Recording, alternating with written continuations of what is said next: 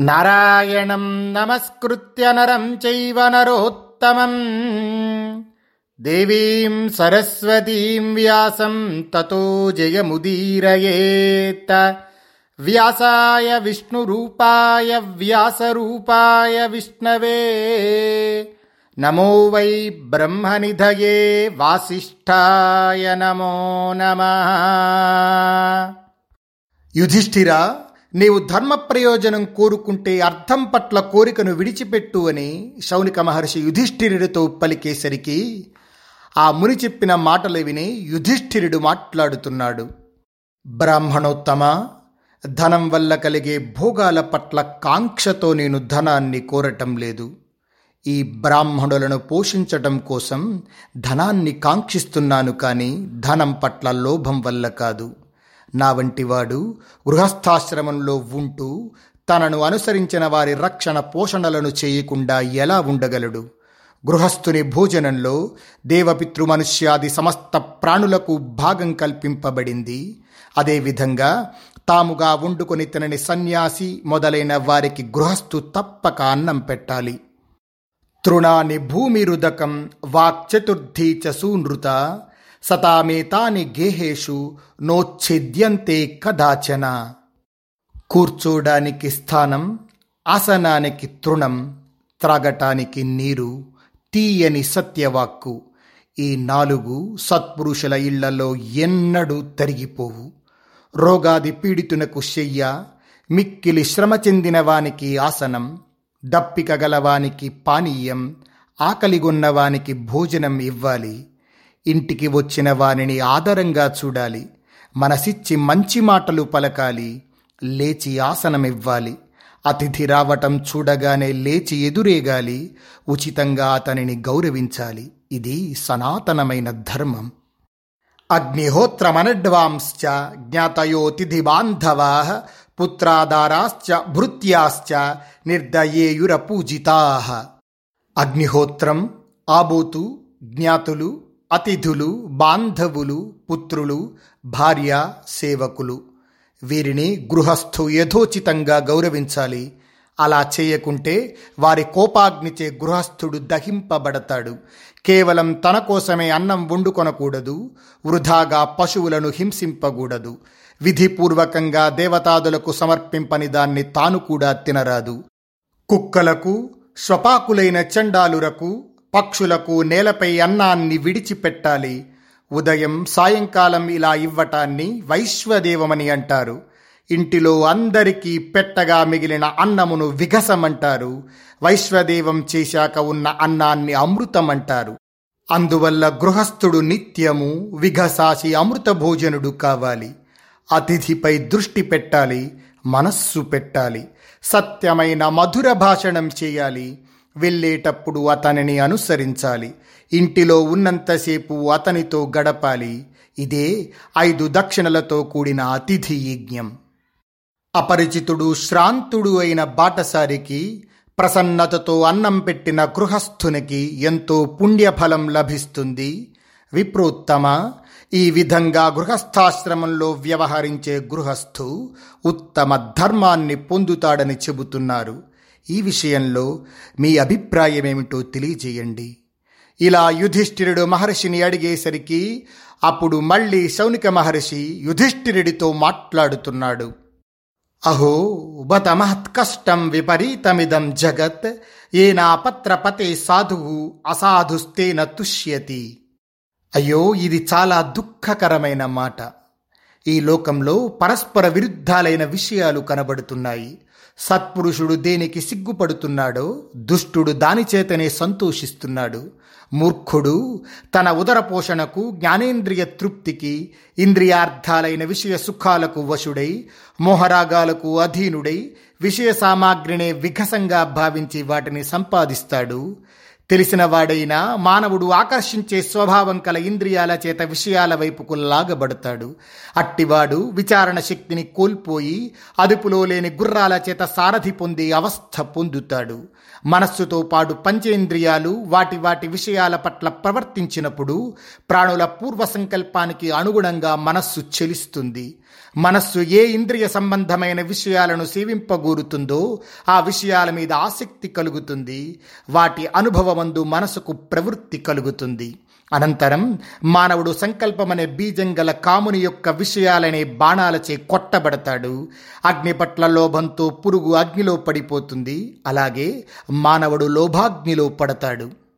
అటుపై యథేచ్ఛగా ఆహార విహారాలచే మోహితుడై మహామోహమయమైన విషయ సుఖంలో మునిగిపోతాడు. తనను తాను తెలుసుకోలేడు. ఈ విధంగా అవిద్య కర్మ తృష్ణలచే చక్రం వలె సంసారంలో తిరుగుతూ వివిధ యూనులయందు జన్మలెత్తుతున్నాడు. బ్రహ్మ మొదలుకొని గడ్డిపోచ వరకు గల అన్ని ప్రాణులలోనూ ఆకాశంలో జలంలో భూమి మీద మరల మరల పుట్టుతున్నాడు. అజ్ఞానులైన మానవుల గతి ఈ విధంగా ఉంటుంది. ఇక ధర్మమునందు శ్రేయస్సునందు తత్పరులై మోక్షాసక్తి గల వివేకుల గతిని గురించి చెప్తాను విను. తదితం వేదవచనం కురు కర్మ త్యజేతి చ తస్మాత్ ధర్మానిమాన్ సర్వాన్ నాభిమానాత్ సమాచరేత్. కర్మను చెయ్యి విడిచిపెట్టు అని వేదవచనం.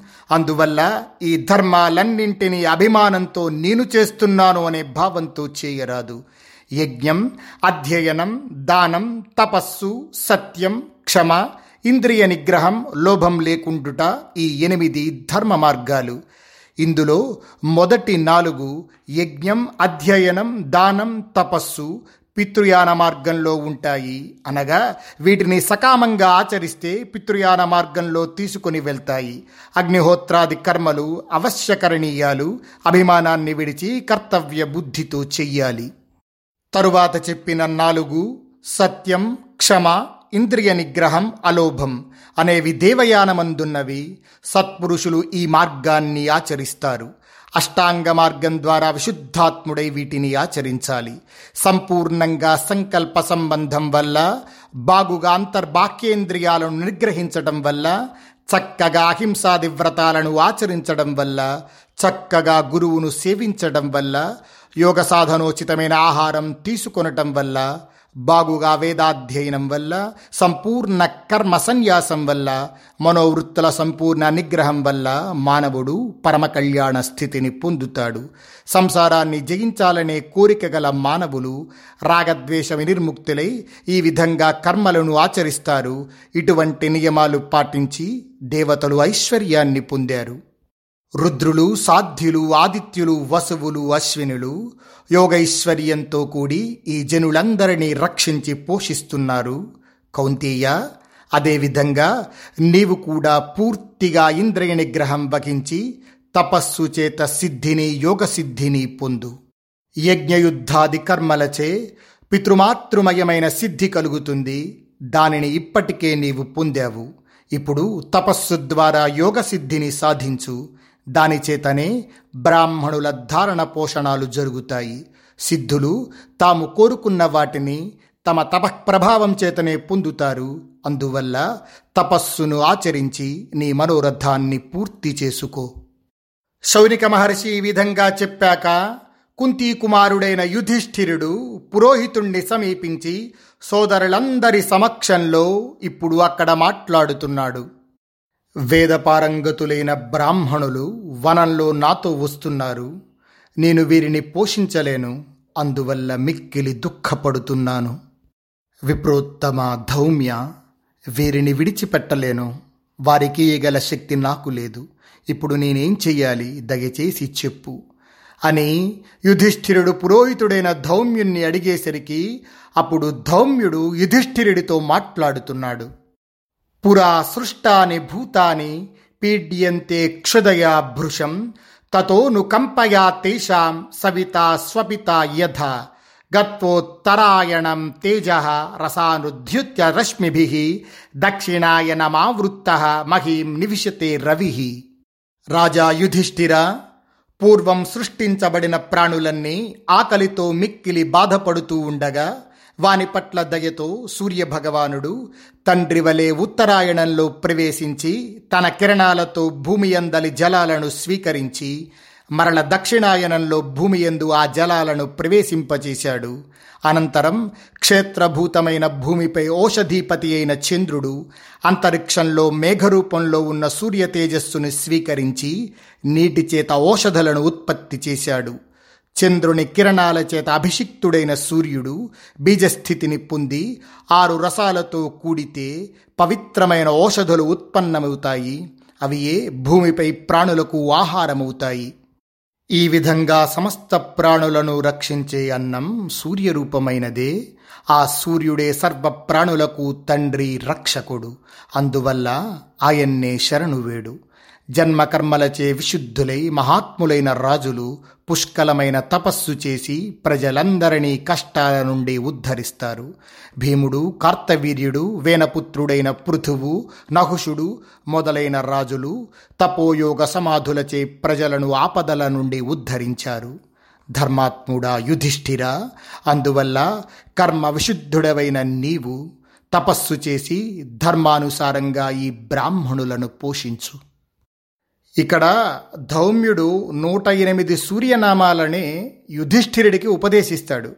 ఈ నూట ఎనిమిది నామాలు అత్యద్భుతమైనటువంటి నామాలు సూర్యభగవానుడికి సంబంధించి.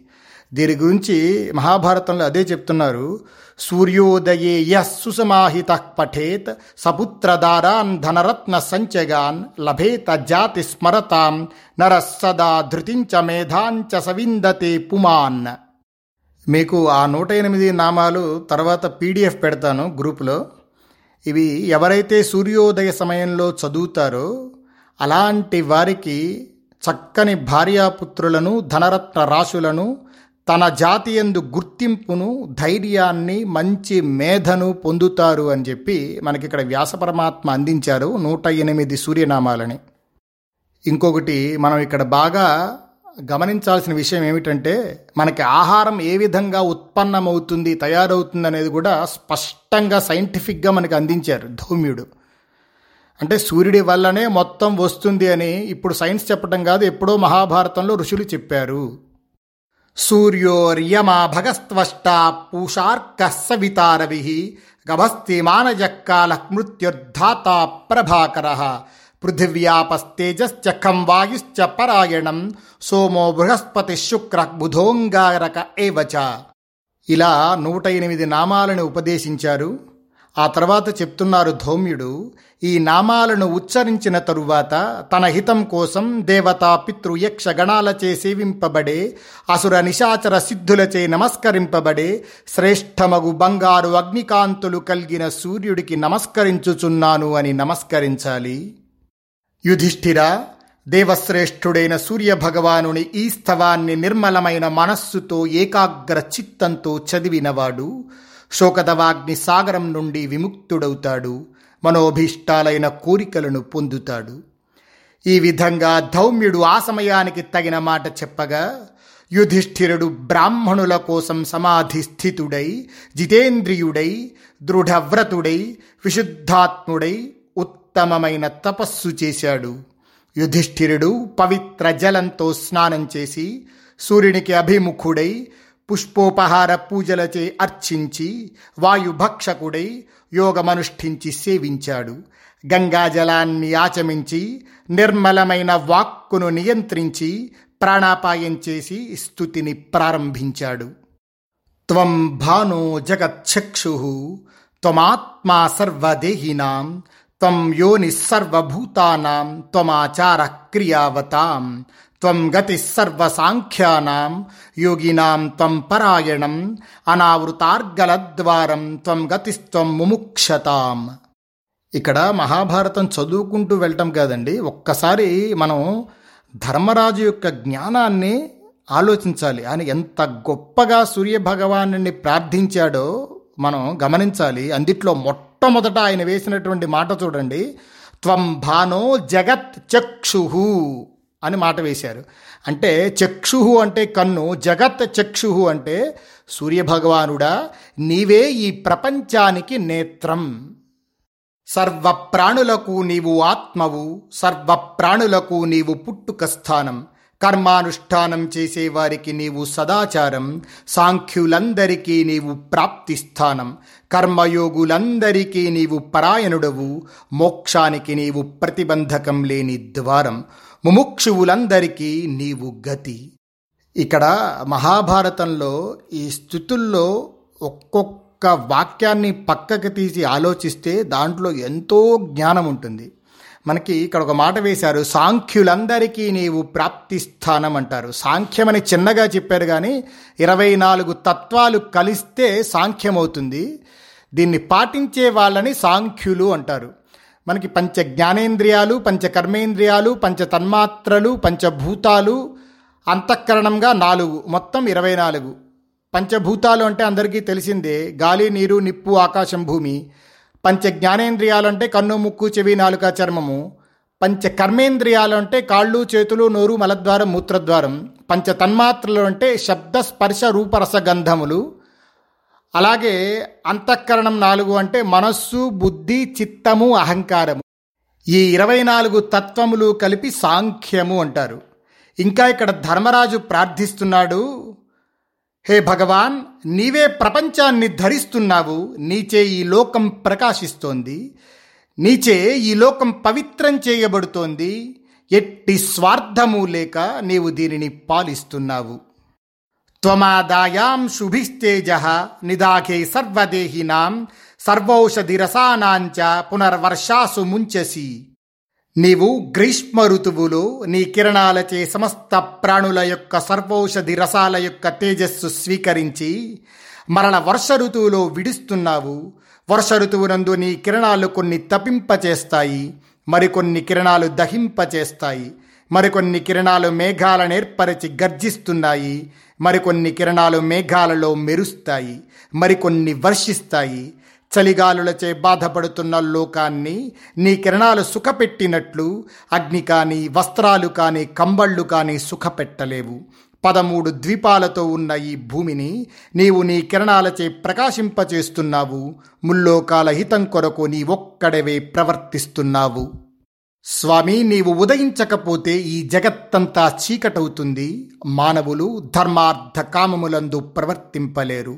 బ్రాహ్మణ క్షత్రియ వైశ్యగణాలు నీ అనుగ్రహం వల్లనే ఆధానం పశుబంధనం ఇష్టి మంత్రం యజ్ఞాలు తపస్సు మొదలైన కర్మలను చేయగలుగుతున్నారు. బ్రహ్మకు వెయ్యి యుగాలు ఒక దినంగా చెప్పబడింది. దానికి ఆద్యంతాలు నీవే అని కాలజ్ఞులు చెప్పారు. నీవు శుద్ధ బ్రహ్మమగు హంసవు సవిత భానుడు అంశుమాలి వృషాకపి వివస్వంతుడు మిహిరుడు పూష మిత్రుడు ధర్ముడు సహస్రరశ్మి ఆదిత్యుడు తపనుడు గవాంపతి మార్తాండు అర్కుడు రవి సూర్యుడు దినకర్త దివాకరుడు సప్త సప్తి ధామకేశి విరోచనుడు ఆశుగామి తమోఘ్నుడు హరితాశ్వుడు అని కీర్తింపబడుతున్నావు. నిర్వేదం అహంకారం లేకుండా సప్తమి నాడు గాని షష్ఠి నాడు కానీ నిన్ను పూజించిన వానికి సంపద కలుగుతుంది. హృదయపూర్వకంగా నీ భక్తులైన వారు సమస్త రోగాల నుండి విముక్తులై పాపాలన్నింటినీ విడిచి చిరంజీవులై సుఖంగా ఉంటారు. అన్నపతి శ్రద్ధగా అందరికీ ఆతిథ్యం ఇవ్వాలని కోరుకుంటూ ఆపత్కాలంలో వేడుతున్న నాకు నీవు అన్నం ఇవ్వడానికి తగినవాడవు నీ పాదాలను ఆశ్రయించి మాఠర అరుణ దండాది అనుచరులు ఉన్నారు. విద్యుత్తును ప్రసరింపజేయగల వారికందరికీ నమస్కరిస్తున్నాను. క్షుభతో పాటుగా ఉన్న మైత్రీదేవి గౌరీ పద్మ మొదలైన భూతమాతలకందరికీ నమస్కరిస్తున్నాను. శరణాగతుడనైన నన్ను రక్షించండి. ఈ విధంగా యుధిష్ఠిరుడు అనేక రకాలుగా సూర్యభగవాను స్తుతిస్తే సూర్యుడు ప్రసన్నుడై మండుతున్న అగ్నివలే ప్రకాశిస్తున్న శరీరంతో ప్రత్యక్షమయ్యాడు. యతితే భిలషితం కించిత్ తత్వం సర్వమవాప్స్యసి అహమన్నం ప్రదాస్యామి సప్త పంచచతి సమాహ. ధర్మరాజా నీవు కోరుకున్నది అంతటిని నీవు పొందగలవు. ఈ పన్నెండు సంవత్సరాలు నీకు అన్నం నేనిస్తాను. సువ్రత నేనిస్తున్న ఈ రాగి పాత్రను స్వీకరించు. ఈ పాత్రతో మీ వంటింట్లో సంస్కరించిన ఫలమూల మిషశాఖాలు అన్నం మొదలగు చతుర్విధ పదార్థాలు పాంచాలి భోజనం చేయునంత వరకు అక్షయాలుగా ఉంటాయి. ఇప్పటి నుండి పదునాలుగవ సంవత్సరంలో నీవు మరల రాజ్యాన్ని పొందుతావు. ఇలా చెప్పి సూర్య భగవానుడు అక్కడే అంతర్ధానమయ్యాడు. ఇమం స్తవం ప్రయతమనా సమాధినా పఠేది హన్యోపి వరం సమర్థయన్. తత్తస్య దద్యాచ్చరవిర్మనీషితం తదాప్నుయాద్యత్యపి యత్యపి తసుదుర్లభం యశ్చేదం ధారయేన్నిత్యం శృణుయాద్ వాప్యభీక్లశ పుత్రార్థీ లభతే పుత్రం ధనార్థీ లభతే ధనం విద్యార్థి లభతే విద్యాం పురుషోప్యథవా స్త్రియ ఎవరైనను మనోనిగ్రహంతో ఏకాగ్రచిత్తంతో ఈ సూర్యస్తవాన్ని పఠిస్తే అతడికి దుర్లభమైన వరాన్ని కూడా సూర్యభగవానుడిస్తాడు. నిత్యము ఈ స్తోత్రాన్ని పఠించిన స్త్రీ పురుషులు విన్నవారు పుత్రుణ్ణి కోరితే పుత్రుణ్ణి ధనాన్ని కోరితే ధనాన్ని విద్యను కోరితే విద్యను పొందుతారు. స్త్రీ పురుషులెవరైనా సాయం ప్రాతసంధ్యలు రొంటి ఎందు దీన్ని నిత్యం పఠిస్తే ఆపదలో ఉన్నవాడు ఆపద నుండి విముక్తుడవుతాడు. బంధనంలో ఉన్నవాడు బంధం నుండి విముక్తి పొందుతాడు. ఈ స్థుతిని పూర్వకాలంలో బ్రహ్మ మహాత్ముడైన ఇంద్రునికిచ్చాడు. ఇంద్రుడు నుండి నారదుడు నారదుడు నుండి ధౌమ్యుడు పొందాడు. ధౌమ్యుని నుండి యుధిష్ఠిరుడు పొంది సర్వకామాలను పొందాడు. ఈ సూర్యస్తవాన్ని నిష్ఠగా ఆచరించినవాడు యుద్ధంలో ఎల్లప్పుడూ జగాన్ని పొందుతాడు గొప్ప సంపదను పొందుతాడు అన్ని పాపాల నుండి విముక్తుడవుతాడు తుదకు సూర్యలోకాన్ని పొందుతాడు.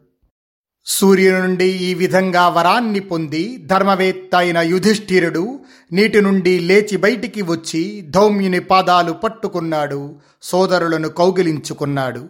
యుధిష్ఠిరుడు ప్రేమతో ద్రౌపదిని కలుసుకున్నాడు. ఆమె అతనికి నమస్కరించింది. ఆమెతో పాటు వంటగదిలోకి వెళ్ళాడు యుధిష్ఠిరుడు. ఆ పాత్రలో కొద్దిగా ఉండిన చతుర్విధాలైన భక్ష్యాలు అక్షయంగా వృద్ధి చెందాయి. వాటితో ధర్మజుడు బ్రాహ్మణులకు భోజనం పెట్టాడు. బ్రాహ్మణులు భుజించిన తరువాత సోదరులకు కూడా భోజనం పెట్టి మిగిలిన వికసమనే భుక్త శేషమును యుధిష్ఠిరుడు భుజిస్తాడు.